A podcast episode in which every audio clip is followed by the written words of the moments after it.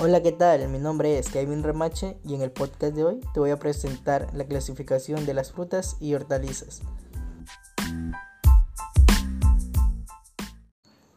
Como primer punto tenemos la clasificación de las frutas, en la cual tenemos una pequeña definición que podemos decir que la parte comestible del vegetal que se desarrolla a partir de una flor y contiene semillas las frutas son el producto maduro de una fructificación de la planta sana. Y ante esto también podemos asegurar que las frutas comestibles están constituidas por semillas y una envoltura que suele ser pulposa y jugosa. Algunas son con productos dulces y muy aromáticos. Bueno, en la clasificación de las frutas tenemos lo que son frutas carnosas, que son azucaradas de textura blanda, aromáticas, con contenido de agua mayor al 50% mientras que en frutas secas nos encontramos con las amiláceas con un contenido elevado de almidón y agua inferior al 50%, con elevado valor energético pero con poca grasa. También nos encontramos con las que son oleoginosas con elevado contenido en grasas y proteínas. Esas carecen de almidón y se utilizan para la extracción de aceite como lo son el cacahuate o la aceituna. También las podemos clasificar por sus semillas. Tenemos las de frutos de hueso, las de frutos de pepita o las de frutas de grano. En las de frutos de huesos nos dice que son aquellas que tienen una semilla grande y de cáscara dura. Mientras que en las, en las frutas de pepita son las frutas que tienen varias semillas pequeñas y de cáscara menos dura como la pera y la manzana. En las frutas de grano son aquellas frutas que tienen infinidad de minúsculas semillas como el higo y la fresa, incluso puede ser también la guayaba. Entre estas clasificación también tenemos lo que es la según su tasa de respiración, en el cual tenemos las frutas climatéricas y las frutas no climatéricas. Las frutas climatéricas son aquellas que pueden seguir madurando una vez recolectado, caso de las manzanas, peras o plátanos.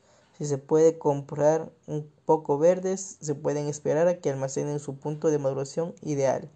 Mientras que en las frutas no climatéricas son aquellos que no presentan crisis climatérica, es decir, se deben recolectar casi en su punto de madurez comercial, porque una vez cortados puede que la planta solo madurará un poco más, siendo para muchos cultivos una maduración casi desperdiciable.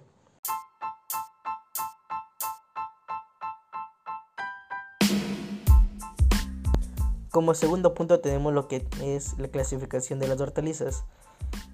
Y ante ello te voy a dar una pequeña definición en el cual tenemos que tener en cuenta que las hortalizas o verduras o vegetales, como más se la conoce en el mundo cotidiano, son parte de las plantas que en el ser humano u otros animales consumen como alimento.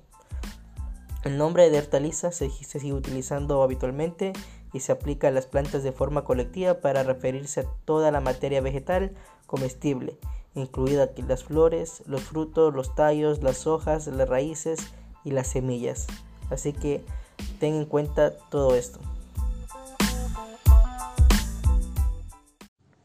Bueno, entre esas clasificaciones tenemos la principal y la más importante se podría decir, las que son las semillas. Las semillas es fundamental importancia para el hombre, no solo porque se constituye el principal método de propagación de las plantas, sino que también es importante fuente de alimento, eh, de innumerables productos de aplicación medicinal y de materia prima para la industria textil de pinturas. Y entre ellas tenemos lo que son los granos, frijol, haba, alberja, vainita, choclo o el maíz suave y duro.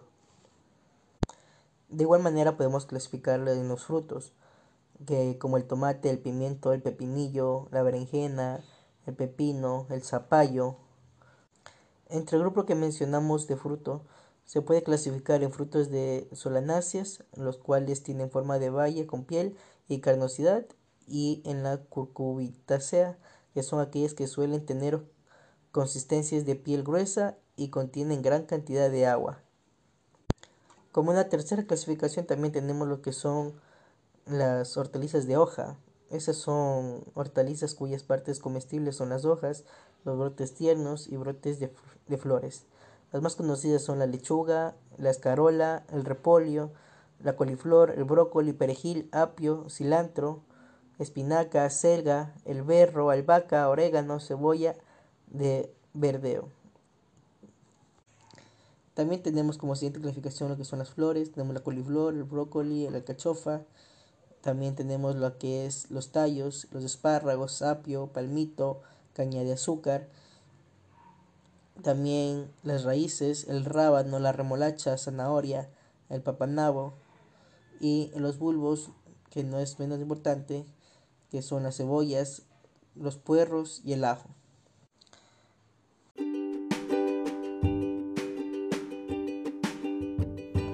Bueno, espero que te haya gustado esta presentación y que recuerdes siempre que las frutas o las hortalizas son muy importantes en la vida cotidiana en los seres vivos, ya sea las personas o los animales.